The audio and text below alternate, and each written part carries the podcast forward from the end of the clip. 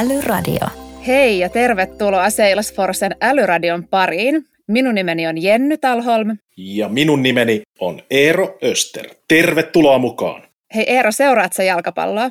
No vanhemmiten yhä enemmän. Nuorempana ei riittänyt kärsivällisyys, kun mä olen enemmänkin korismiehiä. Mutta joskus vuosi kymmenen sitten ainakin, niin tota, mä osallistuin kaverin tupareihin tai synttäreihin, ja siellä oli sitten teemana Champions Leaguein finaali, mitä katsottiin. Ja mä valmistauduin tähän silleen, että mä pelasin pleikkarilla FIFAa niillä, niillä tota, finaalijoukkueilla. Ja sitten siellä paikan päällä mä pystyin oikein uskottavasti pari tuntia puhumaan niistä pelaajista ja Riveriin räjähtävästä nopeudesta sun muusta. Ja, ja sitten vatsin jälkeen mä sanoin, että hei, mä muuten en oikeasti tiedä futiksesta yhtään mitään. Ja kaverit nauroivat ja sanoivat, että aha, selvä, että läpi meni. Mikä sun suhde futikseen on? No, toi oli kyllä hyvä toi sun tarina, mutta pakko myöntää, että en mäkään pelaa futista, mutta kyllä mä ehdottomasti pallon perässä pysyn ja mä juoksen aika, aika lujaa ja pitkälle. Mutta hei, sen mä tiedän, että suomalaisen jalkapallolla menee kuitenkin nyt tosi vauhdikkaasti ja tänään tässä Älyradiossa me opitaan tästä aiheesta lisää, koska vieraaksen saapuu Suomen miesten jalkapallomaajoukkojen päävalmentaja Markku Kanerva, eli vähän tuttavallisemmin huuhkajien päävalmentaja Rive Kanerva. Se on juuri näin. Me puhumme Riven kanssa ainakin voitokkaasti sujuneesta johtamisesta sekä jalkapallon ja bisnesmaailman yhtäläisyyksistä. Älyradio. Hei, tervetuloa Älyradioon Rive Kanerva. Kiitoksia paljon. Onko sulla, hei Rive, itsellä jotain lempipodcastia, äänikirjaa tai jotain muuta supersykähdyttävää, jonka sä haluaisit jakaa Älyradion kuuntelijoille tänään? Jaa, no sanotaan, että mulla on iso pino kirjoja vielä odottamassa lukemista, mutta muutamia podcasteja tuossa on kuunnellut ja Suplas löytyy muun muassa tällainen huukästi, jossa on juttuja huuhkeista ja helmareista ja muistakin jalkapalloihmisistä. Ja toinen ehkä suositeltava on tämä Bundesluke, eli Bayer Leverkusens pelaava meidän huuhkajan maalivahti Lukas Radetski siellä välittää tunnelmia säännöllisesti omalla tyylillä omiin sanoin ja sieltä tulee aika mielenkiintoista juttua ajankohtaisista Bundesliga-asioista ja jutuista kanssa. Että noita mä suosittelisin. Ja kyllä sä varmaan suosittelet sun omaa kirjaa, että miten valmennetaan voittajia. no en mä nyt ajattelusta lähteä sitä mainostaa, mutta kyllä siitä ihan positiivista palautetta on ollut, että jos on, on kiinnostunut tavallaan mun valmennustyylistä, filosofiasta, johtamisesta ja huukkajan tarinasta, niin kyllä sieltä voi löytyä ihan hyviä juttuja. Kuulostaa hyvältä ja kiitos Jenny, kun otit, otit esille, kun Rive ei ottanut. Tuota, Rive Kanerva, kerrotko vielä sun lempinimen taustan? Markku, kun ei ihan käynyt Riveksi. Joo, tota on moni niinku kysy, kysynyt, että tota, mistä se juontaa juuressa. Äh, 70-luvulta pihapeleistä. Äh, Brasilia oli just voittanut maailman mestaruuden Meksikossa ja äh, pihalla sitten peleissä jaettiin erilaisia lempinimiä. Mä olin nuori pojan nulikka siinä vaiheessa ja odotin kovasti aina vuoroa päästä niihin pihapeleihin, kun kentälle ei aina kaikki mahtunut. Ja sitten kun aikoinaan sinne pääsin ja ilmeisesti jollain tavalla vakuutin nämä vanhemmat jalkapallotaidoista, niin ne kekkas mulle sitten lempinimen äh, Rivelino. Eli se oli sellainen äh, lyhyehkö, tummatukkainen, viiksekäs vasuri, taituri Brasilian laidalla tai keskikentällä. Ja äh, ne, jotka nyt on mut nähnyt, nähnyt, niin huomaatte ainakaan ulkonäöllisesti yhtymäkohtia hirveästi on, mutta siellä oli Jaartsinhot ja Tostaot ja Peleet jaettu jo lempinimeksi, että Rivelino siellä oli ilmeisesti jäljellä. Ja siitä on jäänyt elämään tällainen lyhennelmä, eli Rive. Siinä se, se tarina. Okei, hieno, hieno tarina. Mä muistan, meilläkin oli pienenä pihapeleissä oli yksi pele, mutta muita ei ollut, mutta meillä oli vain yksi, joka osasi pelata, niin se oli se. Eli sulla oli ilmeisesti Pele lempinimenä en ollut minä, en ollut minä. Terkku vaan Pelelle, jos kuuntelee. No niin, mahtavaa. Hei, hauska tarina. Hei, Rive, sulla on tosiaan tuota, taustalla opettajan koulutus, niin kertoisitko meille vähän, että miten se on auttanut sinua sit valmentajana? No, kyllä mä oon saanut paljon työkaluja. että lähinnä se esiintyminen, ryhmän johtaminen, yksilöiden käsitteleminen, suunnitelmallisuus, organisointi, ne on, on sellaisia päällimmäisiä, jotka auttanut tässä valmentamisessa. Ja kyllä mä oon paljon verrannut sitä koululuokan opettajan homman johtamista myös jalkapallojoukkueen valmentamiseen johtamiseen. Et kysymys on kuitenkin ryhmästä, yksilöistä ja ihan kun koululuokassa sä haluat niin kun auttaa oppilaita oppimaan, toimimaan keskenään, niin ihan samalla tavalla nämä on tärkeitä asioita myös jalkapallojoukkueessa. Okei. Ja sun saavutukset valmentajana on jo kiistattomat ja oot aika, aika tuota, moisessa kulttimaineessa ainakin Suomessa. Millaisia tavoitteita tai unelmia sulla vielä on valmentajana? No pitkän tähtäimen unelmia on varmaan kokea jotain uutta vielä valmentajana. Lähitavoitteita tai unelmia on ilman muuta menestyä tulevissa EM-kisoissa ja sitten syksyllähän meillä jatkuu M-karsinat, että siellä on kanssa unelmia mennä M-kisoihin, joka on, on totta kai haastava kivinen tie. Mutta muuten kyllä ihmisellä täytyy olla tavoitteita niin kuin sen oman ammatinkin ulkopuolella ja mun mielestä on aika hyvä tavoite tai unelma, mikä mä oon itselle asettanut olla joka päivä parempi ihminen myös niin läheisille ja, ja kavereille. Toi on hyvä tavoite meille jokaiselle arjessa. Miten sä näet, että miten pitkälle niin kuin unelmat on sua sit kantanut ja vienyt sua eteenpäin, että millainen rooli siellä sitten on ollut? On totta kai, täytyy unelmoida, unelmoida tota isosti ja ne unelmathan ohjaa, ohjaa sun toimintaa, että sä asetat tavoitteita, mietit toimenpiteitä tavoitteiden saavuttamiseksi ja laittaa sut ylittämään jopa itsensä ja se omien rajojen kokeilu on hirveän tärkeää ja tärkeää on tiedostaa sitten, että mitä se vaatii. Totta kai kovaa työntekoa, vaivan näköä ja tiedetään, että ne unelmat ei aina toteudu, mutta jos se, että sä unelmoit ja olet valmis tekemään kaikkea niiden toteutumiseksi, niin se jo sua kehittää. Että et se matka kohti unelmia on arvokasta, vaikka sitä itse unelmaa ei pääsekään sitten kokemaan. Se on just noin, että unelmoidaan isosti ja ei pelätä, että vaikka aina päästäskään niihin unelmiin, että sitä kasvaa siinä matkalla. Tämä on hyvin sanottu. Joo, tämähän lähti aika, aika tota syvälliselle jengolle jo per heti. Älyradio. Hei, puhutaan vähän voittamisesta ja voittamisen kulttuurista. Niin voittamiseen tarvitaan tota tietysti hyvistä pelaajista koostuva joukkue tai hyvä joukkue, niin mi- miten tällainen kootaan? No ensinnäkin äh, se joukkue, mä käsitän se vähän laajemmin, eli se pitää sisällään taustatiimin, johon kuuluu valmennustiimi, siihen kuuluu lääkintä, fysiotiimi, siihen kuuluu huoltajat, tiedottajat, joukkojohtajat ja niin edespäin.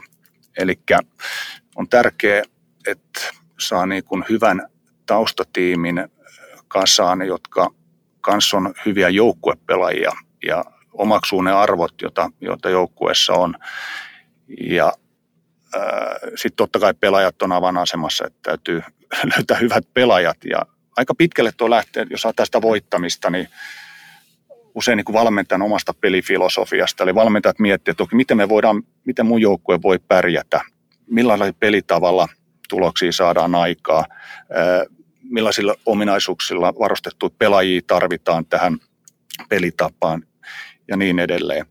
Mutta kyllä mä oon näissä pelaajavalinnoissa paljon priorisoinut myös sitä, että pelaajan luonteeltaan joukkuepelaaja, sillä löytyy voiton nälkää, halua kehittää itseensä ja ennen kaikkea se yhteistyökyky.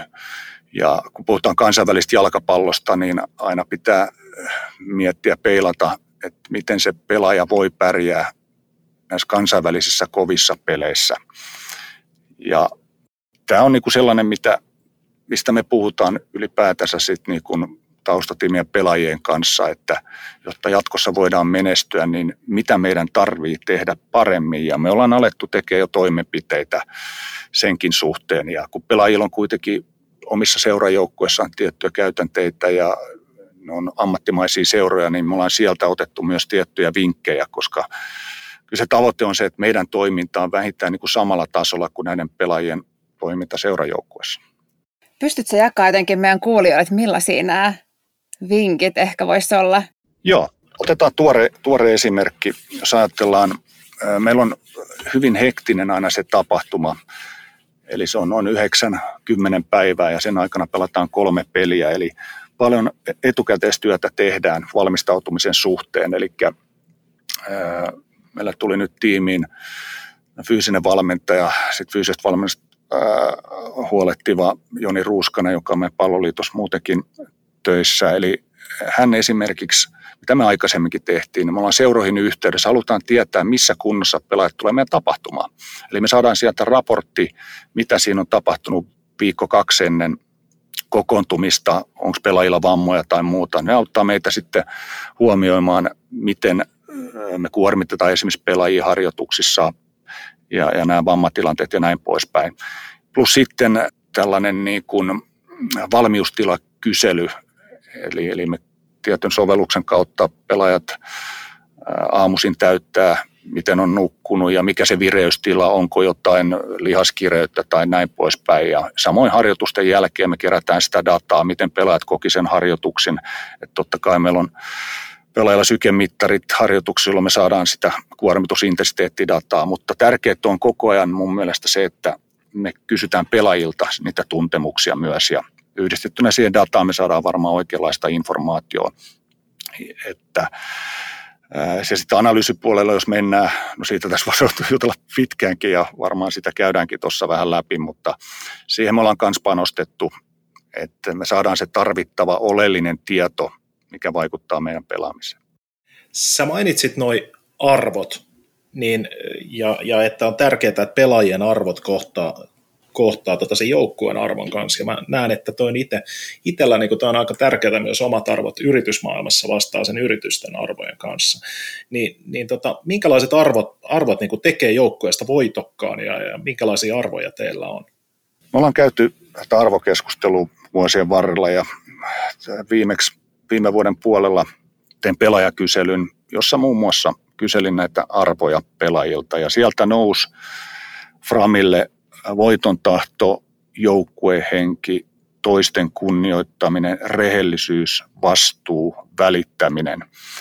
Ja mun mielestä nämä on hyviä arvoja. Ei, ei se mun mielestä mene niin, että mä äh, laivan kipparina määritän arvot, vaan äh, nämä ydintekijät eli pelaajat, heidän, heidän pitää ottaa näihin kantaa ja, ja nämä, näihin meidän pitää niin kuin sitoutua sitten ja tärkeää, että nämä arvot näkyy siinä meidän päivittäisessä toiminnassa, ettei ne jää vaan sinne jonnekin slaidille, että onpa kivan näköisiä arvoja, vaan me näitä pitää niin kuin koko ajan miettiä ja kyllä mä aina itseni jo muistutan kanssa näissä tapahtumissa ja päivän jälkeen, kun mä summaan päivää, että miten tämä on, miten mä oon ruokkinut sitä voiton tahtoa, onko mä antanut rehellistä palautetta, onko mä huomioinut pelaajat, onko mä antanut niille tarpeeksi vastuuta ja näin poispäin, miten mä oon rakentanut sitä joukkuehenkeä.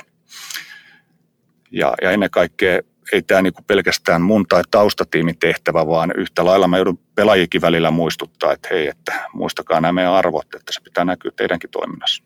Ja tuohonhan liittyy vahvasti myös osallistaminen, ja siitä puhutaan paljon nykypäivän johtamisessa, niin miten, miten, sitä, miten sä osallistat joukkojen pelaajia arjessa? Hyvin monellakin tavalla.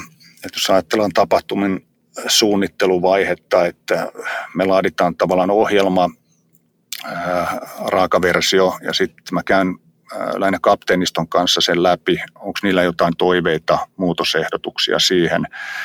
Itse ottelun analysoinnissa osallistan pelaajia paljon, ne joko yksin, pareittain, ryhmissä analysoi peliä.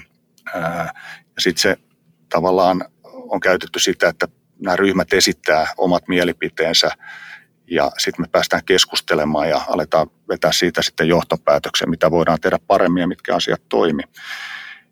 Ja tärkeä on, on siinä sitten se, että pelaajat on aktiivisia ja tämä on sellainen prosessi ollut, että monessa seurajoukkueessa pelaajan osallistaminen on hyvin vähäistä tai jopa mitätöntä. Eli monessa seurassa on sellainen kulttuuri, valmentajakeskeinen kulttuuri, että valmentaja kertoo, mitä pelaajat tekee ja pelaajat nöyrästi vaan toteuttaa sitä. Että kyllä tämä osallistamisen merkitys on niin kuin suuri.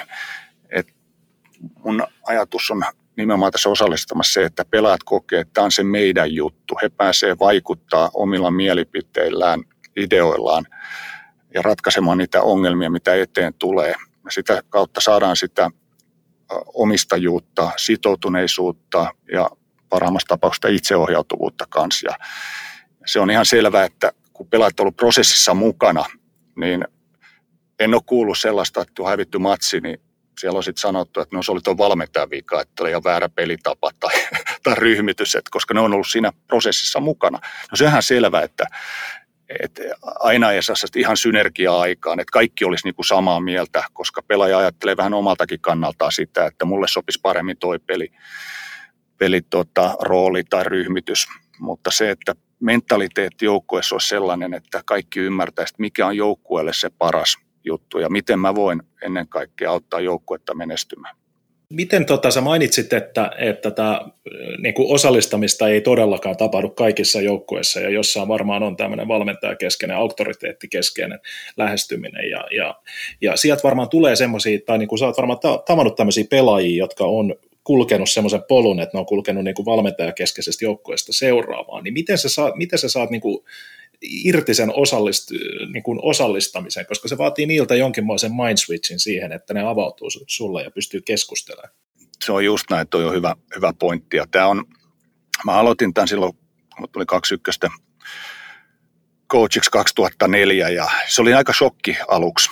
Ja mä ajattelin, että en mä nyt tätä heivaa, että tämä on niinku se mun tapa toimia ja johtaa, että se on prosessi, se kestää aikaa ja kyllä se niin kuin huomaa, kun tuossakin oli neljä kuukautta väliin, niin se, että kuinka nopeasti sieltä tapahtui se switch on, että hei, ai nyt, me ollaan tässä. Ja kyllä mä siinä aloituspalaverissa aina otan esiin, käydään ne meidän toimintatavat läpi ja otan siinä esille, että hei, me tehdään yhdessä näitä juttuja, me analysoidaan yhdessä ja mä haluan teiltä sitä aktiivisuutta. Ja se on ilahduttavasti lisääntynyt kuitenkin. Ja ennen kaikkea sitten näissä pienryhmissä, mitä me ollaan tehty, niin huomannut, että siellä ne hiljaisemmatkin pääsee avautumaan vähän enemmän. Että se on sellainen oppimis, oppimiskysymys ja prosessikysymys, että mitä parempi ilmapiiri siinä joukkueessa on ja joukkuehenki, niin sitä helpommin ne pelaajat uskaltaa kertoa omia mielipiteitään. Ja, ja just tähän näin, jos ajatellaan sitä valmentajaa, miksi moni, moni käyttää vielä sitä autoritääristä menetelmää, johtuu varmaan siitä, että ne pelkää, että he, hänen päätöksiään tai ajatuksia aletaan kyseenalaistamaan ja pelkää ehkä sen auktoriteetin menettämistä ja mun mielestä se on vähän huono lähtökohta. Kyllä niin kuin yhdessä asioita tehdään ja pelaajat siinä on loppupelissä kuitenkin keskiössä ja jos niiden mielipiteet, ajatukset äh, sivutetaan, niin voi olla, että ei löydetä sitä parasta ratkaisua. Älyradio. Rive, sä et ole ensimmäinen valmentaja, joka meillä täällä Älyradiossa vierailee. Meillä oli aiemmin vieraana Postnordin asiakaskokemusjohtaja Kati Pakkaleen. Ja Kati valmentaa vapaa-ajallaan kehitysvammaisten koripallojoukkuetta. Ja Katin kanssahan myös puhuttiin paljon johtamisesta. Kerro Rive, miten sä autat joukkueen jäseniä löytämään omat vahvuutensa ja pääsemään tavoitteisiinsa? No aika pitkälle tuon oman pelin analysoinnin kautta. Eli kun me käydään näitä palautekeskusteluja, niin kun mä oon oppinut tuntee sen henkilön, niin mä valitsen niin oikein lähestymistavan. Ja kyllä mä, no, no otetaan esimerkkiä, että jotkut pelaajat haluaa paljon niin kuin faktaa sit omaa, omasta pelaamisesta. Ihan tilastollista faktaa, että paljon mä, monta prosenttia mä voitin kaksinkamppailuista, mikä mun syöttöprosentti oli näin poispäin. Toiset on enemmän sellaisia, jotka syttyy tavallaan tällaisesta fiiliksestä. Ja se palautteannossa mä valitsen sitten, mikä on se sille sopiva tyyli, että jotain mä niin kun inspiroin sillä fiiliksellä ennen kuin me lähdetään katsoa tarkemmin niitä klippejä. Mä sanoin, että hei, sulla oli mahtava joukkue, miten sä kannustit kavereita, miten sä taistelit joukkueen puolesta. Niin sitten sit mä avaan sen kanavan tavallaan katsoa ehkä niitä kriittisempiä korjattaviakin toimenpiteitä. Mutta ne vahvuudet, niin kun ne, totta kai mä oon pelaajat ja nämä erityisominaisuudet, jotka sillä pelaajilla on, e, niin, niin niitä mä pyrin vahvistamaan, jalostamaan. Et meillä on niin vähän aikaa harjoitella, että en mä nyt ihan uusia kikkoja niille pysty, pysty siellä opettaa, mutta lähinnä se mentaalipuoli, että ne kokee, että tämä on se mun erityisominaisuus. Ja, ja tuomalla esiin sä näet klippiä katsomalla, että hei tässä sä käytit tätä sun vahvut, käytä tätä enemmän vielä, sä oot tässä hemmeti hyvä ja anna mennä vaan. Ja, ja totta kai keskustelemalla, että sieltä voi löytyä sitten yllättäenkin sellaisia, että pelaajat, no mulla olisi kyllä tällainen vahvuus ja sitten voi olla, että äh, ehkä pelitavasta johtuen se ei ole päässyt käyttämään sitä, jolloin mun pitää miettiä, että okei, onko se rooli oikein, jolloin se pääsisi enemmän hyödyntämään sitä omaa vahvuutta. Mutta ennen kaikkea tuo kannustaminen on niinku tärkeää, että, että silloin se alkaa luottaa siihen, että mä pystyn myös näissä kansainvälisissä kovissa peleissä käyttämään sitä vahvuutta. Onko tämä nyt sitä ihmislähtöistä valmentamista, mistä sut tunnetaan? No toivottavasti tästä on sellainen vaikutus, vaikutelma tullut. Kyllä, kyllä sitä se toivottavasti on. Ja, ja siihen mä pyrin, siis se miksi moni kokee sen, äh, ei nyt vastenmielessä, mutta hankalaksi, on se, että se vaatii aikaa. Se vaatii tosi paljon niin kuin valmistelua ja just ajatellaan nämä kehityskeskustelut kautta palautekeskustelut, niin sun pitää niihin varata aikaa ja, ja mä en meidän tapahtumista ei enää sitä yksin, vaan mä käytän apuvalmentajia. Et mulla ei tapahtumissa riitä aika vaan käydä 23 pelaajaa läpi, vaan mä delegoin apuvalmentajalle ja sitten me vaihdellaan vähän niitä pelaajia, jolloin mä saan kaikki kontaktin kuitenkin. Et pelaajat sitä arvostaa ja sitten pitää miettiä, että mistä, mistä mä otan pois. Et joskus mä otan joukkuepalaverista pois, koska tämä on pelaajien ja meidän näkökulmasta koettu arvokkaaksi nämä kahdenkeskiset keskustelut. No miten sitten, kun suurin osa kuitenkin ammattijalkapalloilijoista on aika nuoria, sellaisia kolmekymppisiä, niin millainen niin johtamisfilosofia ja arvot ehkä toimii sitten niiden kanssa parhaiten? Joo, jos ajatellaan näitä niin sanottuja nyky, nykynuoria ja jos vertaa mitä ne aikaisemmin oli ja esimerkiksi omaa pelaajauraa, niin kyllä näistä on tullut tietyllä tavalla vaativampia näistä pelaajista. Ne haluaa enemmän palautetta toiminnasta ja perustelua, miksi asiat tehdään tietyllä tavalla. Ja meilläkin on niin kuin eri-ikäisiä pelaajia erilaisista taustoista, jolloin tavallaan tämä yksilöllisyyskin on huomioitava. Ja nämä paljon etsii tietoa nämä, nämä nykynuoretkin, että tavallaan se datan käyttäminen oikealla tavalla, se on ollut myös aika, aika tehokasta.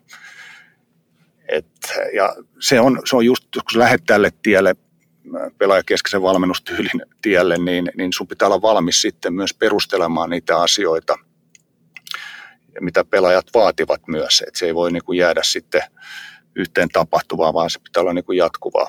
Ja sitten jos ajatellaan näitä arvoja ylipäätänsä, niin no mainitsikin siitä, että, että ne pitää sitten näkyä kaikessa, kaikessa toiminnassa, mitä me pelaajien kanssa ja joukkojen kanssa toteutetaan. Että se, että kun sä avaat tavallaan sen oven sille vuorovaikutukselle, niin sulla on pakko myös pitää se auki. Sä et voi sulkea jossain vaiheessa, että hei nyt mä enää jaksa vastata noihin sun kysymyksiin, vaan, vaan sillä tiellä sitten kannattaa jatkaa ja mä oon kokenut, että se on erittäin antoisa ja hedelmällinen tie. Viime vuosien trendi jalkapallossa ja muussakin urheilussa on ollut datan ja analytiikan nousu.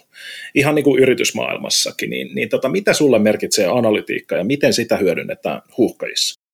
Mä perustan paljon johtamista tiedolla johtamiseen.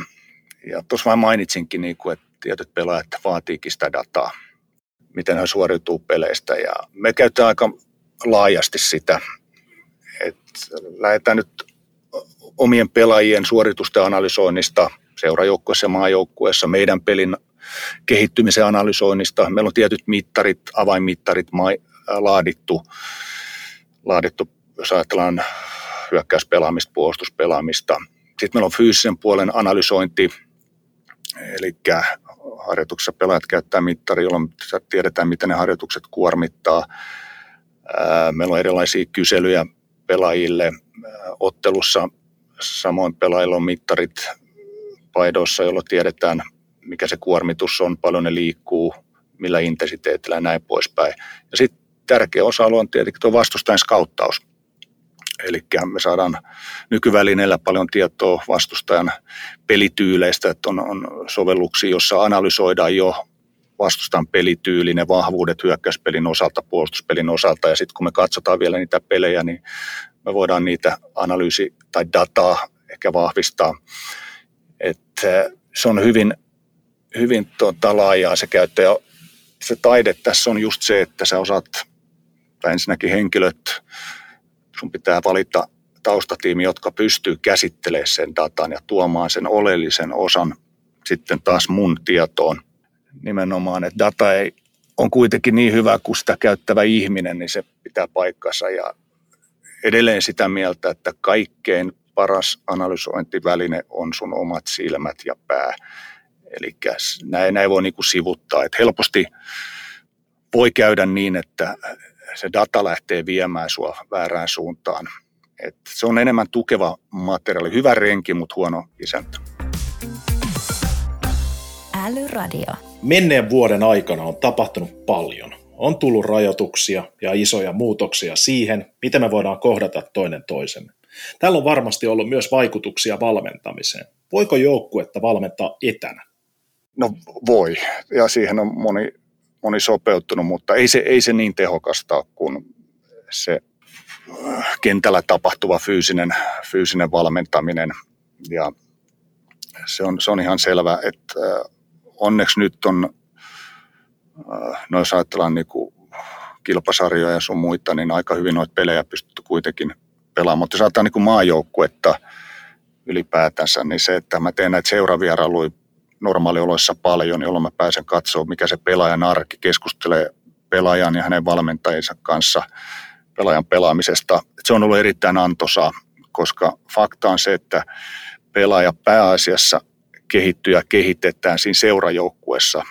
Ja jos mä pääsen sen seurajoukkueen valmentajan kanssa yhteisymmärrykseen siitä, että miten sitä pelaajia, pelaajaa kehitetään, miten niitä vahvuuksia jalostetaan ja pelipaikkarooleista, mistä tahansa kun puhutaankaan, niin se on, se on varmaan kaikki osapuoli tyydyttävä ratkaisu. Että onhan nyt välineitä, mitä mäkin olen käyttänyt, että mä oon sitten käynyt pelaajan kanssa läpi, mä oon klippejä hänen seurajoukkuepeleistä ja lähettänyt hänelle analysoitavaksi, ne yhdessä käyty niitä läpi. Ja, ja muutenkin maajoukkuetoiminnassa rajoite on se, että kansainväliset pelipäivät määrää, milloin mä saan joukkueen kasaan. Että mä voin vaan järjestää tuosta niin oman mieleni mukaan niitä leirejä. Että, että mitä tämä korona niin aiheuttanut ja näitä pausseja ja karanteeneja sun muita, niin kyllähän se on asettanut valmentajille aika paljon vaatimuksia ja kuullutkin, luitellut tiettyjen liikavalmentajan kanssa, kun joukko on ollut karanteenissa ja myös nämä maajoukkuepelaat kertonut, kun niillä on ollut karanteeni päällä, niin siellä on käyty päivittäin tätä etävalmennusta. Eli katsottu klippejä ja käyty taktisia asioita etänä, etänä sitten Teamsit tai Zoomin välityksellä. On tullut esille, että selkeästi on tämmöisiä valmentamisen periaatteita, on tämän osallistamisen ympärillä niin kuin ehkä luottamuksen, kuuntelemisen ja pelaajan henkilökohtaisen kehittymisen niin kuin ympärillä. Mutta jos ajatellaan nyt sitten, me sivuttiin palautteen antamista, niin että on tosi olennaista siinä, että pystyy, pystyy niin kuin toinen, auttaa toista kehittymään, niin olisiko sulla antaa tämmöisille meille tavallisille bisnesihmisille jotain vinkkejä tuohon palautteen antamiseen vielä? Joo.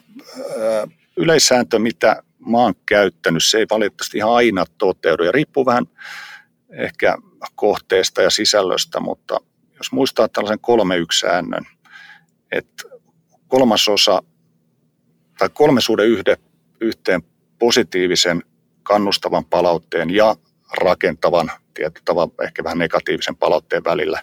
Mä luulen, että se on tutkimusten mukaankin ollut aika hyvä tapa.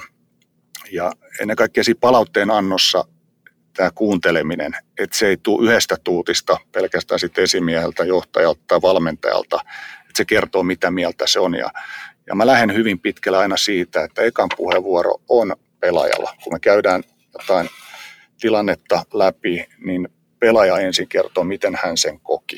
Koska silloin mä pääsen oikeasti selville, että mitä se ajattelee siitä.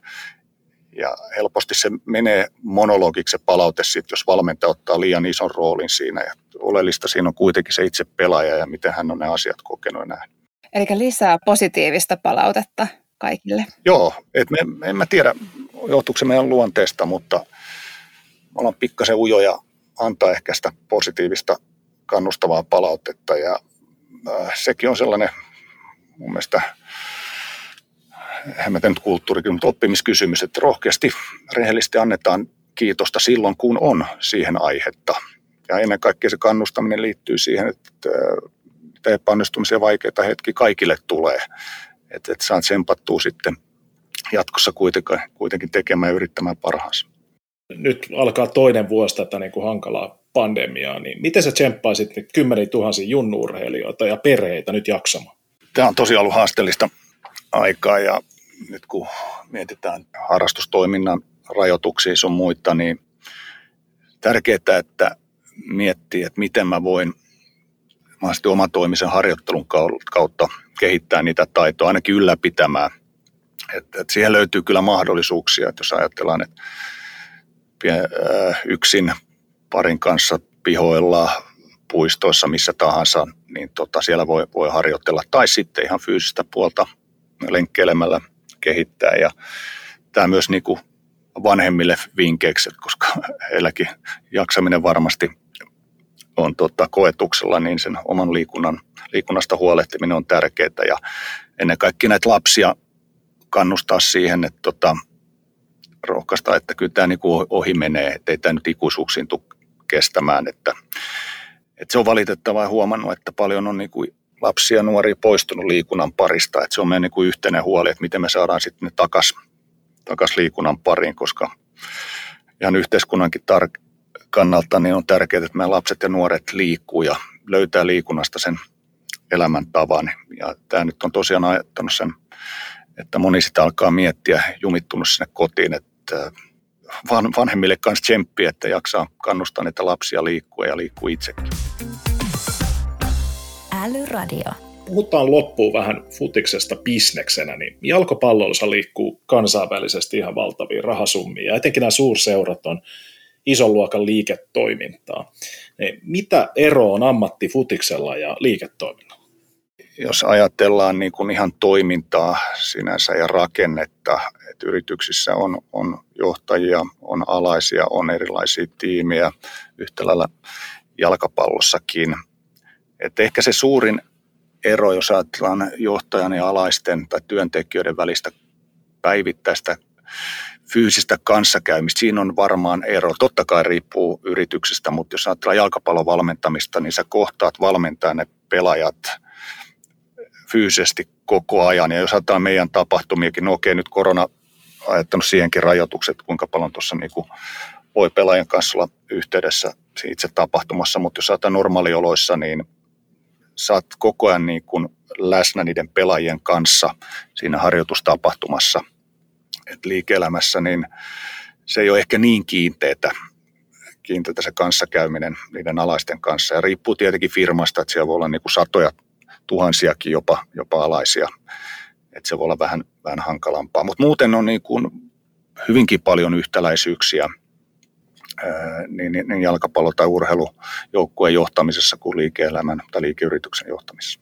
No miten sitten bisneksen kannalta ja tälle rahan kannalta, niin onko muuta kuin sponsorointia vai millä tavalla jalkapallojoukkueet sitten tekee bisnestä ja rahaa? On eri, eri muotoja. Jos lähdetään, no yhteistyökumppanit on tietenkin isossa roolissa. Moni seurahan saa tuloja katsojista lipputulojen kautta. Valitettavasti nyt on paljon jouduttu pelaamaan tyhjille katsomoille. No, viime kaudella Veikkausliikakin saatiin jonkin verran yleisöä. Ja yksi merkittävä, jos ajatellaan kotimaisiakin seuroja, on nämä pelaajakaupat. Että kasvatetaan pelaaja isompiin ympyröihin ja sitä kautta saadaan sitten rahaa ja, ja toiminnan kehittämiseen. Ja sitten tietysti mä mietin, mikä ero ehkä sillä ammattifutiksella liiketoiminnalla on, niin yksi voisi ero voisi olla se, että monella joukkueella on, on niin kuin, seuralla on strategiana se, että kasvatetaan nimenomaan niistä omista junnuista pelaajia siihen edustusjoukkueisiin ja sitten myydään se ulkomaille. Et mä en ihan tiedä tarkalleen, että kuinka monella firmalla on esimerkiksi tällainen strategia, että myydä se osaaja jonnekin isompiin ympyröihin. Että siellä ei ole näitä siirtosummia liike-elämässä niin kuin jalkapallossa. Että se on ehkä se tietynlainen tietynlainen ero. Ja muita, mitä, millä jalkapallojoukkueet tekee sitä bisnestä rahaa, niin tiedän, että tietyt seurat järjestää firmoille tykypäiviä, esimerkiksi erilaisia tapahtumia. Jotkut seurat järjestää iltapäiväkerrotoimintaa muun muassa. Että kyllä siinä niin mielikuvitusta saa seurat käyttää, että miten saa niitä toimintaeuroja. Ja onhan toi, pohdit sitä, että tuleeko firmat myymään omia kasvattajaan, niin kyllähän nykypäivänä kuitenkin se osaaminen on se, milloin merkitystä. Että eihän sitä voi tietää, vaikka maailma olisikin tähän suuntaan osittain menossa, mutta niin. osa, osaaminen on se, mikä, millä on merkitystä. Se on, se on täsmälleen näin ja, ja on se mielenkiintoista, että jos tämä jalkapallon urheiluelämästä tuttu siirtosummat tulisi liike-elämäänkin, että, tota, että maksetaankin siitä työntekijästä, joka siirtyy sitten johonkin toiseen firmaan. Tai on asiakkaalla auttamassa jossain vaikkapa transformaatiohankkeessa, niin se on myös lainassa. Just näin, toi on, toi on ihan hyvä. Sitä kautta myös firma voi saada sitten tuloja. Joo. No, näiden, tämän lisäksi, että näitä pelaajia kasvatetaan paljon niin, niin, niin tota Suomessa ulkomaille, niin miten muuten suomalainen alla, ammattijalkapalloilu on muuttunut 2000-luvulla? No kyllä se on mun mielestä edelleen ammattimaistunut. Jos ajatellaan seuroja, niin staffi on tullut lisää, siis johto, markkinointi, myyntipuolelle ammattilaisia, täyspäiväisiä ammattilaisia. Ja olosuhteet on kehittynyt. Me ollaan saatu hienoja, hienoja stadikoita Seinäjoelle, Vaasaan, muun muassa Kuopio ja niin edelleen.